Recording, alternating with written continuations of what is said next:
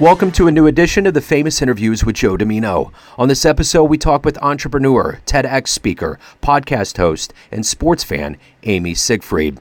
After seeing how the ability to talk sports gave her the upper hand as a woman in business, Amy and her brother Scott created Last Night's Game to give their friends the same advantage. Last Night's Game empowers its readers to join the sports conversation, even if they don't know the first thing about sports. Her career has included working for a Major League Baseball team and in other male dominated industries. As a third generation entrepreneur, Amy once flew around the world in 58 hours and 37 minutes minutes. She's lived internationally and is a master of small talk, bringing people together. We cover her life, the world of sports and sports radio, women in athletics, and beyond. We get into quite a bit. Enjoy this interview. I'm happy to be chatting with you today. Yeah, it's great to meet you. Thanks for taking a minute out. I appreciate it. And, you know, before we get into your life and what kind of motivates you, you know, we've gone through quite a thing the last three years with COVID. I'm curious, how did you survive yeah. that time period? And how has it changed the way that not only you live your life, but the way that you conduct business now? wow. Well, it was very interesting because there were no live sports during COVID, so that was a whole another can of worms um, from a work perspective of covering sports. Um, but I was also getting my MBA at that moment, um, and so um, I traveled back and forth to Chicago for that, and so that was a whole interesting uh, other perspective um, it's changed the way I've done business because um, I, I find that I prefer to work at home now because I am so much more productive at home, which I think pre-COVID I would say that doesn't happen because you're always throwing in a load of laundry or whatever it might be. You're easily distracted. And now I can't imagine. I, I do go into an office still, sometimes, but I can't imagine going in full time because that productivity of uh, at home is is there, and losing that time to get dressed and then small talk in the office and some of those things um, uh, is definitely something that I, I I don't think I realize. I hate to say it's a time waste because it's not, but um, how different that is.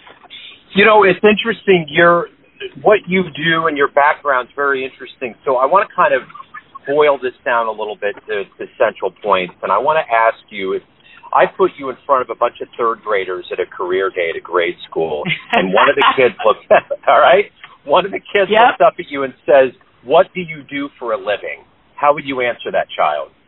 Oh gosh, and this is funny because I actually was I went to my child's career day and they were like, But the dentist was here. They clean teeth. That's so much cooler than what you do. And I'm like, Yeah, that's a hundred percent true. Um I, I tell them I, I I do a couple of different things. So I tell them that I I run a business, a startup where we we teach people about the world of sports who don't know anything about it and, and want to be able to talk to other people about it. Um, I tell them about a podcast, which that's funny because telling a third grader might know that. My son's four-year-old class, they're like, "What's a podcast?" Um, and then uh, I'm also an adjunct professor in uh, a business school, so um, that that they understand because of the teacher. So, but it is kind of funny that they're like, the dentist is cooler. They brought toothbrushes. You only bought us coloring pages with soccer balls on them.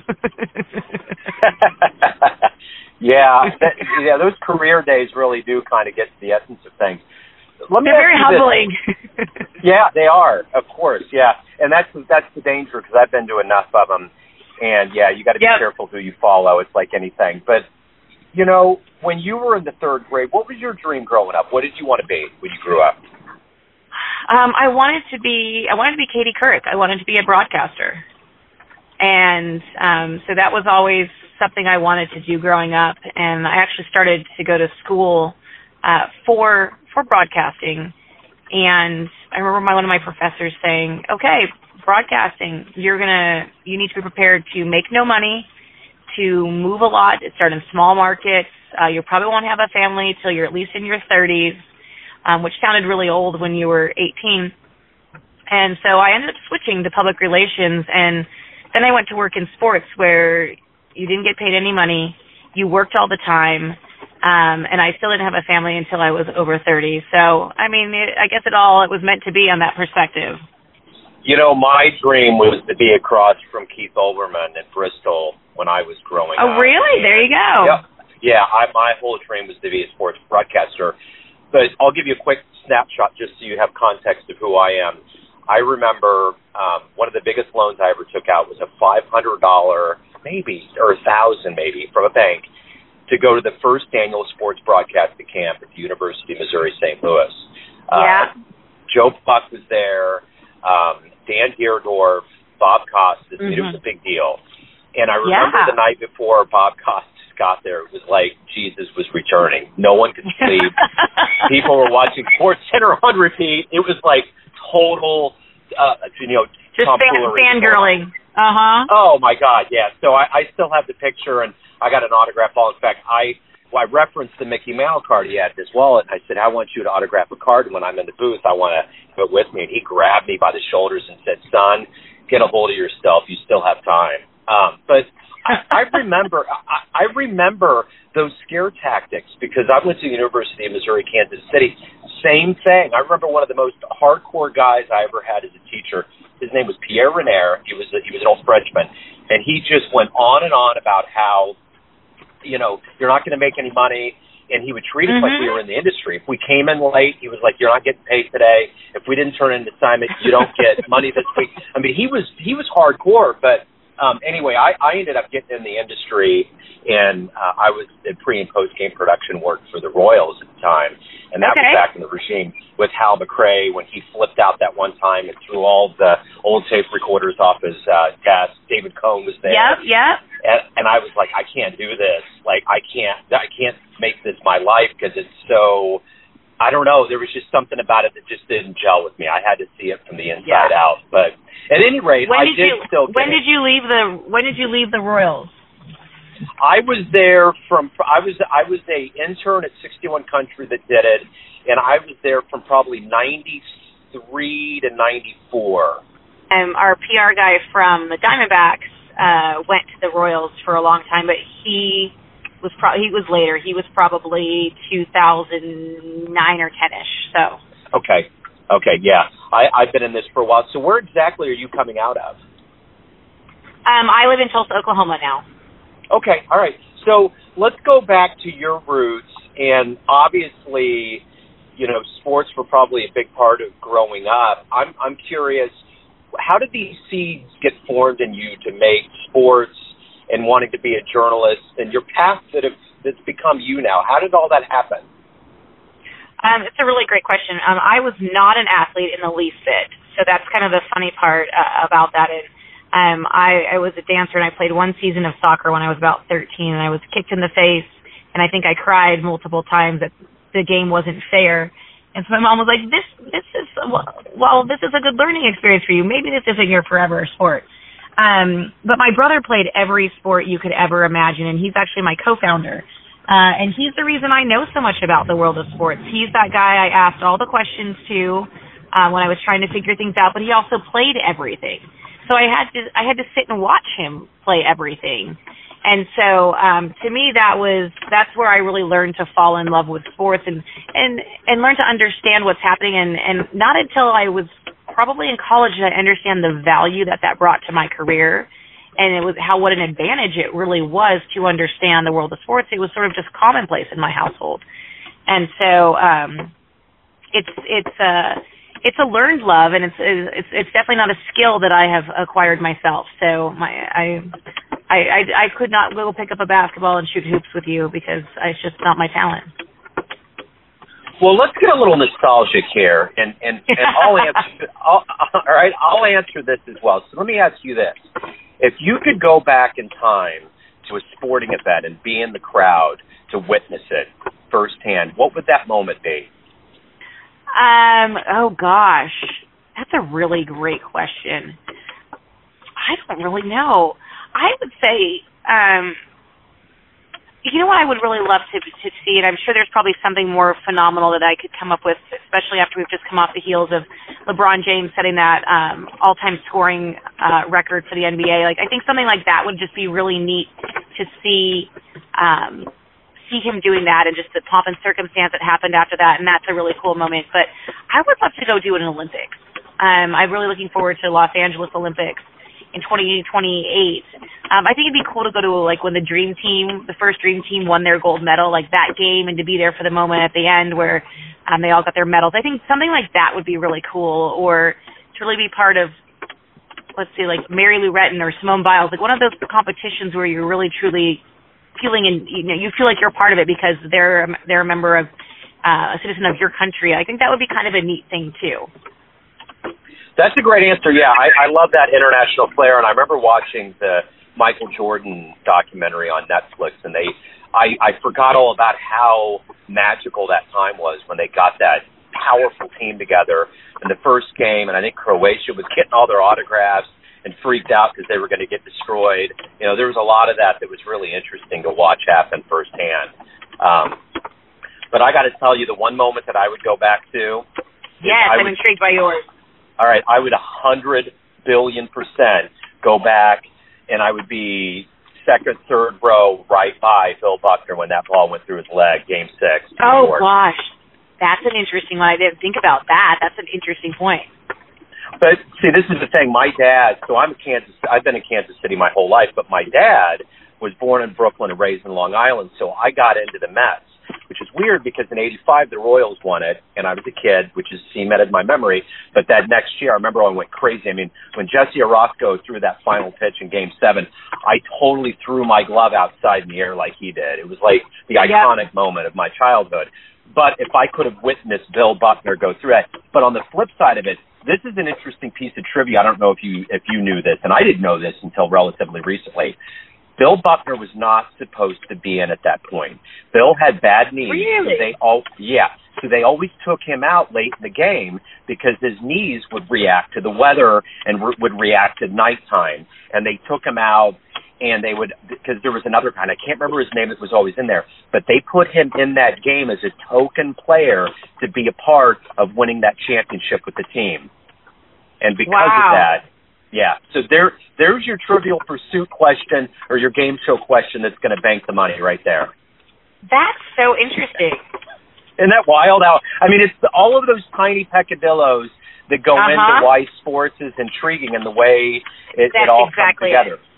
And, and exactly to be quite honest, exactly you know, the, to be quite honest with you, that's one of the reasons why I think the Chiefs are going to the Super Bowl. That mayor jammed his foot so far down his mouth. I typically don't get that fired up. I was really nervous about this championship game, but when that mayor said that, we were all in disbelief. We're like, there's no way that he he poked us that hard and said, "Let's go."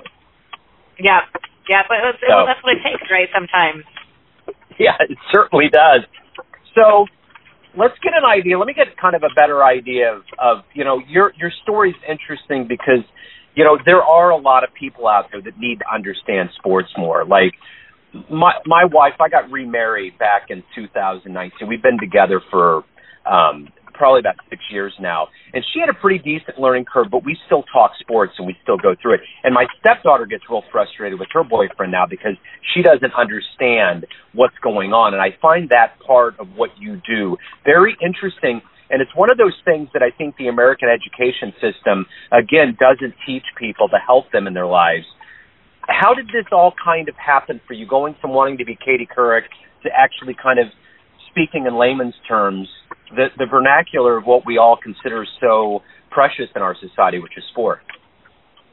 Well, it's really interesting. So, um, I was in a game with a girlfriend when I was an intern for the Diamondbacks, and the guys were running off the field, and she said, "What are they doing?" I said, "Well, they have three outs."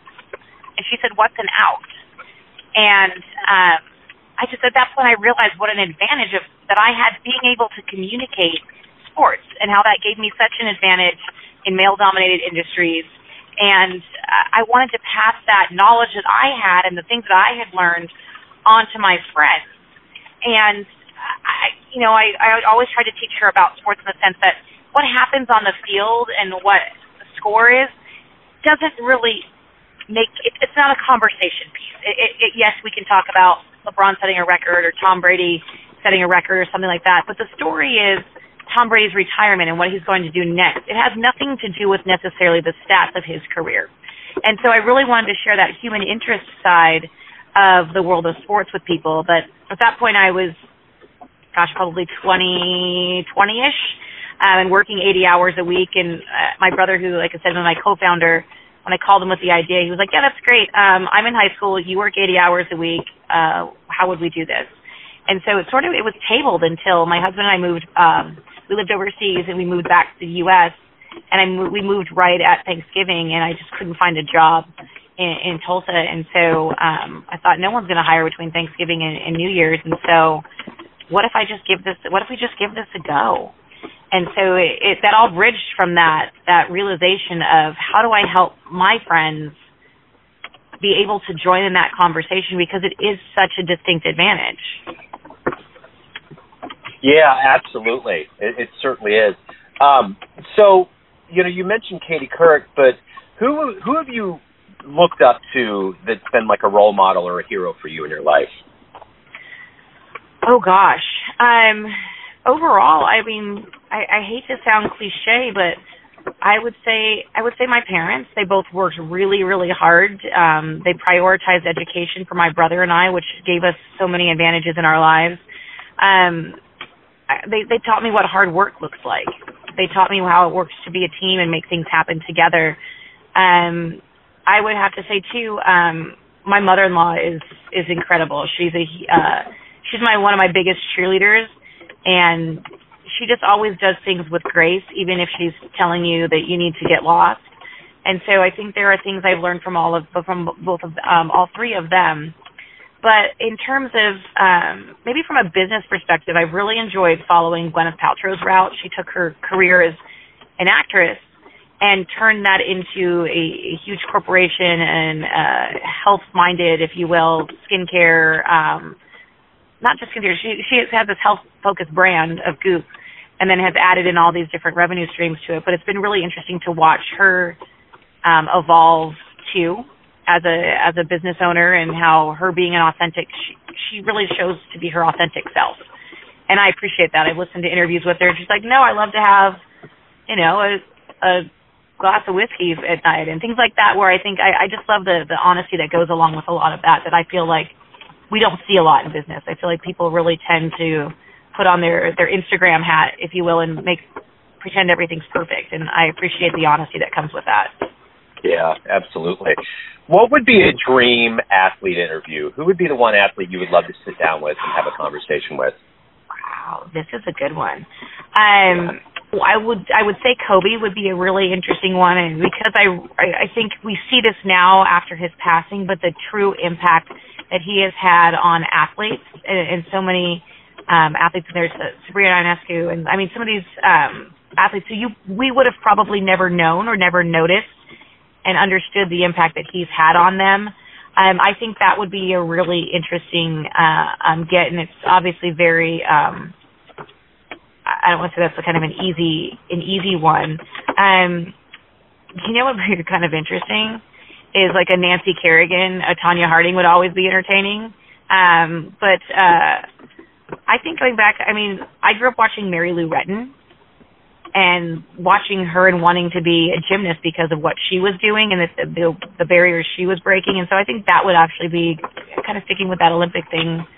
But god there's so many. It's so hard to narrow down. I mean I'd love some of the WNBA players who have created this league that is now you know garnering such attention. I mean it's it's so interesting to to piece all those together. And so I, I don't know but that would be those those are the few I think of on the top of my head you know, it's interesting. I was listening to a 30 for 30 on that 1999 World Cup team with Mia Hamm and how, yeah, you know, they went to. Did you hear that one?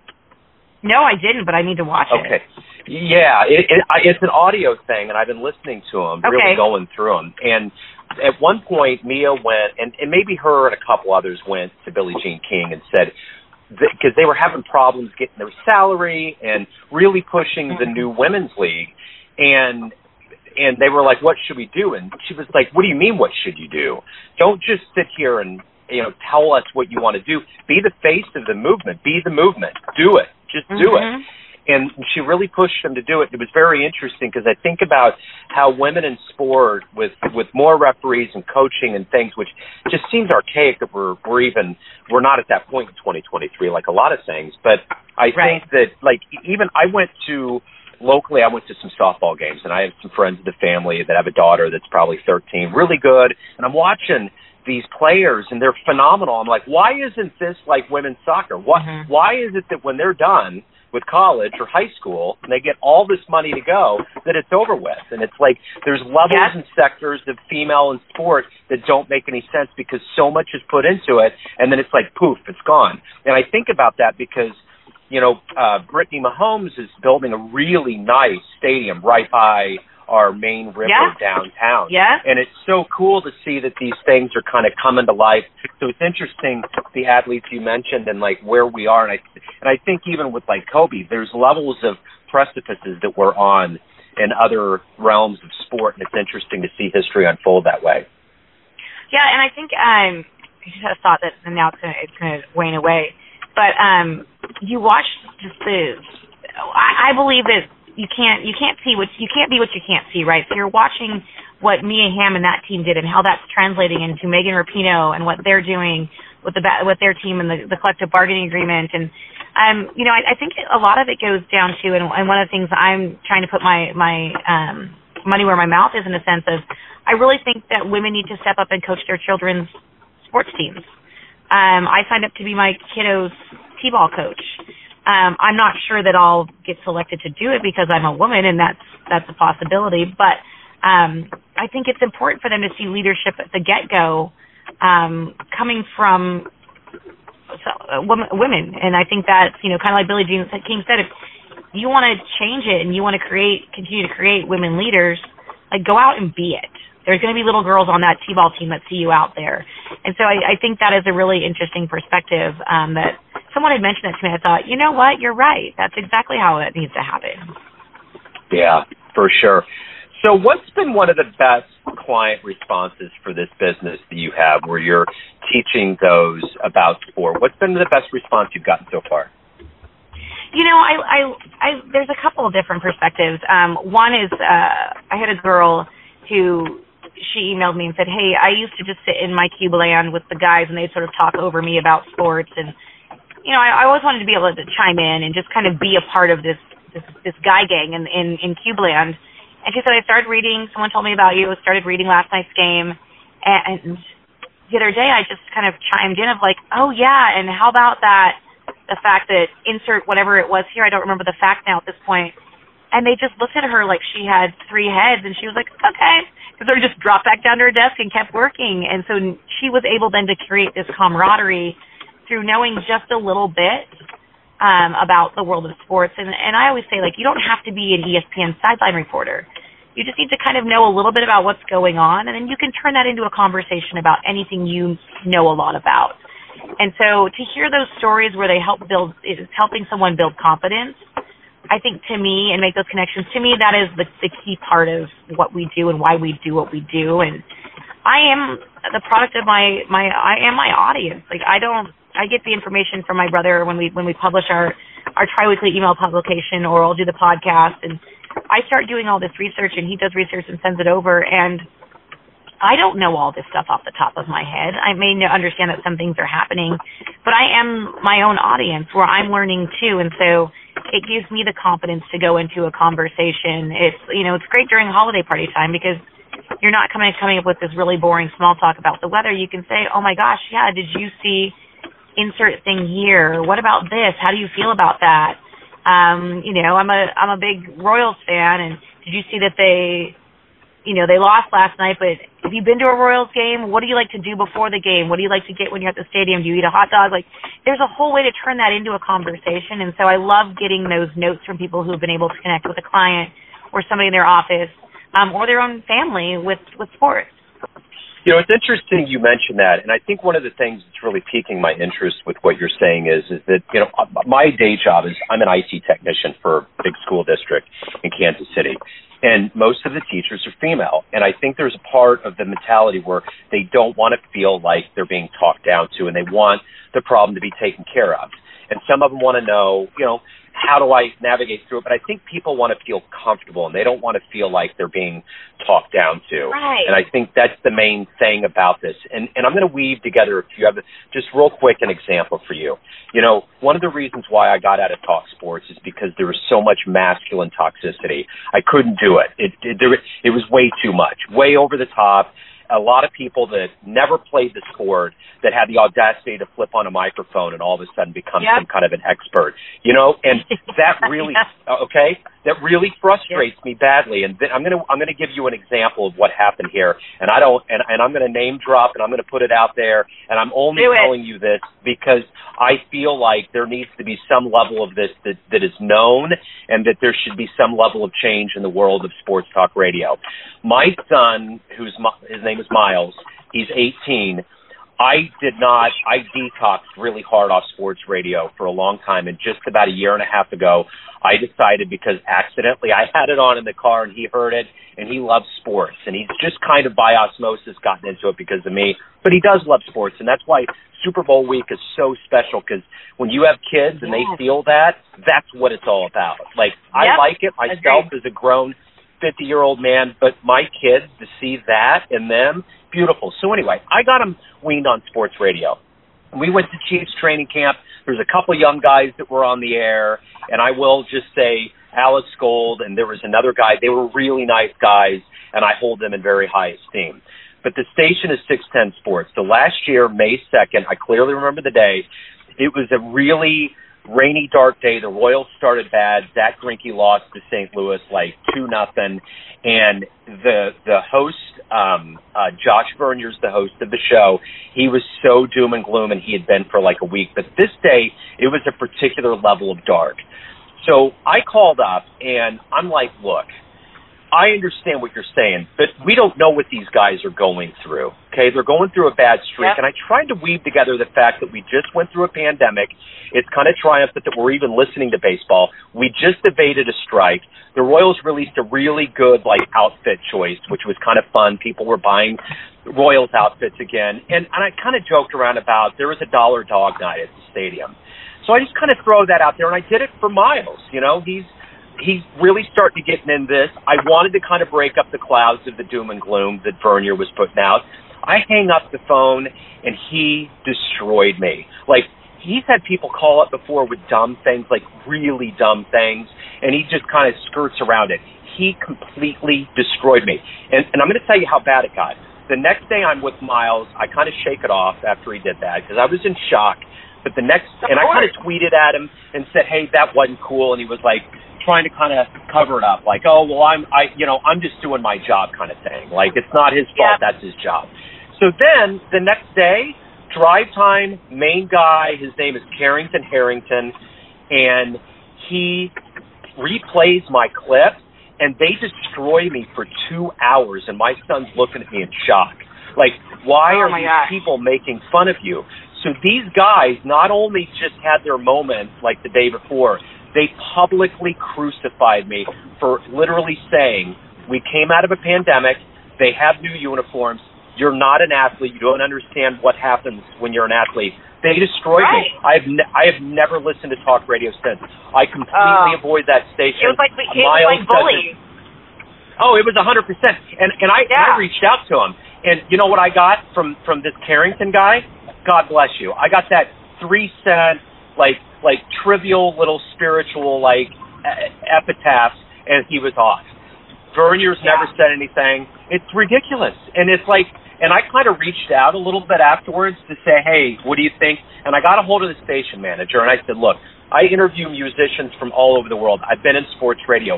I would never do that to anybody. If you guys really Yeah. feel like you need to do that, call me on my own and read me the riot act, which I still would find weird, but don't do it like that. My son, who's Yeah. in the spectrum, completely has nothing to do with sports radio and doesn't even miss it. And now I won't listen to him anymore. I gave him a chance after all those years of watching the the, the vile toxicity that the male brain, kind of the pre-college brain speaking out of the side of their ear, and it's like I'm out of it now. And these guys are just Yeah. moving on like nothing happened, and that's the culture, and that's what I I was hoping had changed in all of these years, but it's just worse than it ever has been post-COVID and the era of political divisiveness that we've gone through.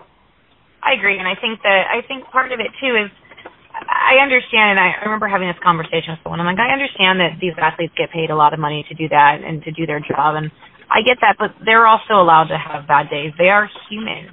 When when it all comes down to it, they're human, and you, like you said, you don't know what happened on the way you could have a sick kid. You could, I mean, look at what Tom Brady went through this season. Um, you know, it's it's not all roses, and so um, I, I get that the job is to to criticize and to critique, but it's like also don't drag down the people who are listening to and who you're supporting you because that's also not the way to do it either. It's you know, the sometimes there's thing, that perspective, you know, that people bring. Yeah. Well, the one thing that's always so clear on these shows is they don't want bandwagoners. I mean, people will get right. in there. You'll, you'll have like in Kansas City now. There's a certain section that never saw one game this year that's going to completely be wearing red all these two weeks, and they're going to be ready to go on Sunday.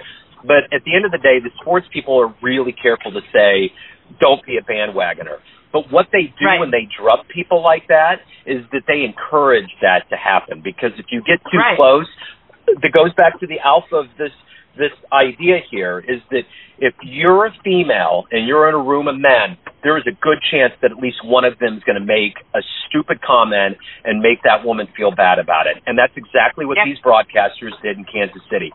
They took a moment of just celebrating being alive on this planet. But it, the other part too is that yeah, these athletes do go through a lot, and everybody's like, oh well, yeah, too bad for them. They make all this money, but at the end of the day, it's like they've made a choice. They've sacrificed the bruises, the, the the the jeers, everything they have to go through. They get money because of that, but it doesn't mean that we have to be specifically horrible to them just because they right. make all of this money. And that's what I was trying to tell these people. You can't do this to people because you've never played a sport. You've never ever even for a minute, you couldn't even practice with them. And you're sitting here on a radio station acting like you got it figured out.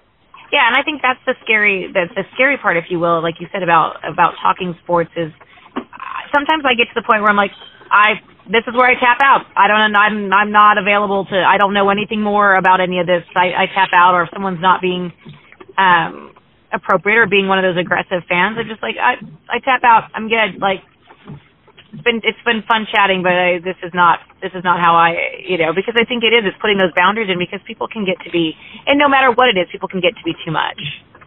Yeah, absolutely. Well, and I guess that was kind of where I made my sea change when I was in the business. I just saw so much of that happening, just drubbing and drubbing, and it's like, man, these are these are humans. You know, there's there's there's more yeah. to this, and there's more to their lives than just this this sport constantly. And you can't i i there's there's a fine line because you can't say oh well it's okay if you lose for fifteen twenty years right. like the clippers did and that whole thing. But it's like you know but there's still this fine line too where it's like if they're genuinely trying that's the reason why when kansas city won in 2019 it was so magnanimous. The first time in 30 years for an organization it was close for a long time that's why sport is something that we love so much in America. Yeah, it's exactly. Well, it's it's it's it's it's a very much the American dream of like you can you can make it. You know, you can do it. Like there seems like you said that. Look at the Cubs, right? They eventually did it, and that's yeah. something that that's the American dream. Like, right? You can make it if you work hard for it. And so I think that's what sports brings people. Absolutely, it does. So let me let me ask you this. You know, a part of you know inspirational pieces of our lives or things that we read or we get immersed with. Was there a sports book, a biography? Was there something that you read that really touched you that made you a little bit more fervent about being in sports and covering sport? Um, I I would say not necessarily that drove me to to that. Um, I, I've read quite a few that I've just found interesting to give an interesting insight into the world of sports, but nothing really drove me. Um, like I said, I think I was really driven by that opportunity to um, to, to teach and to share um, the world of sports with those who who don't really pay attention to, to it and who who need that extra tool, who want that extra tool in their tool belt of success. Um, but I've definitely read some good ones that have been a little more. Uh, I, I'm, grew up in Las Vegas, and so I, I really enjoyed the Andre Agassi uh, autobiography. So that was always that one was like a one that I just notably remember that. Um, but then I, you know, you think about I remember reading um, Lance Armstrong. So this was before obviously all the stuff came out about him, and, and reading that and really truly being inspired by someone being able to do to to, to push themselves to a whole new level. And um, and then I mean, really, when you see that, so when you saw his downfall, it was it's it's a made for TV movie in a sense, right? Like what who would have thought that would all have come together that way? Um, but yeah, I wouldn't say no one exactly inspired me to to push into to move into sports when it came to an athlete itself. So let me ask you this: you know, if you have a dream tonight, you run into the younger version of yourself, say in your 20s, and you could give that version of you a piece of advice based on the wisdom that you gained that you've gained over your life, the roads you've been down. What advice would you give your younger version? Probably believe in yourself, stand up for yourself. Um, that you're worth it. I, I think that um, that's a, a challenge. Um, in general, I think life beats people down, um, but knowing that it's going to all be okay and that you need, you're worth standing up for, you're worth negotiating that salary for, you're worth saying, no, I'm going to take my vacation day versus trying to, to cram in all the things and, and, and respect the, give the company more of you than you need. And, and I think all those things are, um, key pieces that I, I, I tell my students the same thing like you need to you need to show up and do your job, but also respect your respect your boundaries and stand up for yourself. Negotiate those salaries. It's all very important. And I don't know that that's something that they, we teach in schools. Yeah, yeah, that's another thing that would be very key. Um, and, and I just heard a, an interesting story about Vegas the other day. Long story short, there was a, uh, a physics convention that was going to happen, I think, in Arizona. Something happened in the town, and they had to move them all to Vegas. And Vegas gladly welcomed this International Physics Convention. After these guys stayed in Vegas for like four days, Vegas categorically said, you guys can never, ever come back here again. Because in their profession, they deal with statistics and with statistical probabilities. They know mm-hmm. how much gambling is a problem, so none of them gambled. so oh, that's like, really funny. Yep. Yeah. So they don't teach, and the, and the part of this expose I was reading is they don't teach statistics in school because a lot of the lotteries nationwide, all of those funds go to education. So they want people to gamble more and they don't want to like rule that out. So if they start educating people, it's kind of one of those subversive things on city councils where they just keep that out of the curriculum. That's very interesting. I, mean, I never yeah. thought about that perspective. It's weird. Yeah. Yeah. Again, it's like the Billy Butler thing. So let me let me ask you this. Let's get to the essence of you. Everyone out there has a perception of you, an idea of who they think you are. Your family, your friends, your clients. But ultimately you live your life. You have a perception of you. Who do you think you are? Wow, that's um gosh, I don't know. I think that I'm a a hard worker who wants to lift up the next generation to be more amazing than anybody in my generation can be. Um I think that I, I do that through my students. I do that through my work with with different um, different entities and, and different people. Um, my kid, you know, it's one of those. I I think that if it, essentially that's what I I would say that that's a, a core of the essence of what I do and why I sometimes get out of bed in the morning and why I hustle because somebody's watching, right? And I'm I'm they're learning from me doing my work and my efforts. Um, but uh, you know, it also drives me to be a good friend, and I like to travel and do all those other things. So I think it's, um, I don't know, I don't know is specifically who who I'd say I am, but I would say I'm a facet of all of those. I'm a uh, ever evolving um, story, I guess. It's a daunting question, but you did it. You defined, you hit it. I think sometimes it seems as though it, it, it, it should be more like an accordion, more expansive, but that's a great answer. So I'm I want to make sure that anyone out there listening right now that wants to hire you for your services, know more about you and your company, anything pertaining to your world, where can they go on the web? Uh, we're at lastnightsgame.com, and then we're on uh, all major social media platforms. And I'm the one who answers all the DMs on Instagram. So if you ever want to reach out, um, I am always on Instagram answering all the direct messages myself. So you can find me there or uh, at amy at lastnightsgame.com. Amy, this has been wonderful. Thank you for opening up. Thank you for taking a minute out. It's been fascinating to talk to you about sports and how it works. It's, it's been a little bit of a rendezvous, so thank you for taking in, you know, some of my stories and banter. I appreciate it. I really enjoyed it, and so thank you for, for having me on, and thank you for sharing your, your wisdom and your stories as well. Thanks for tuning in to another famous interview with Joe Dimino, where we cover the world of art, literature, business, spirituality, sports, music, and more from around the globe. If you want to hear more interviews, visit the Famous Interviews with Joe Dimino channel on YouTube. You can find us on Spotify and Apple Podcasts. Thanks again for listening, and until next time.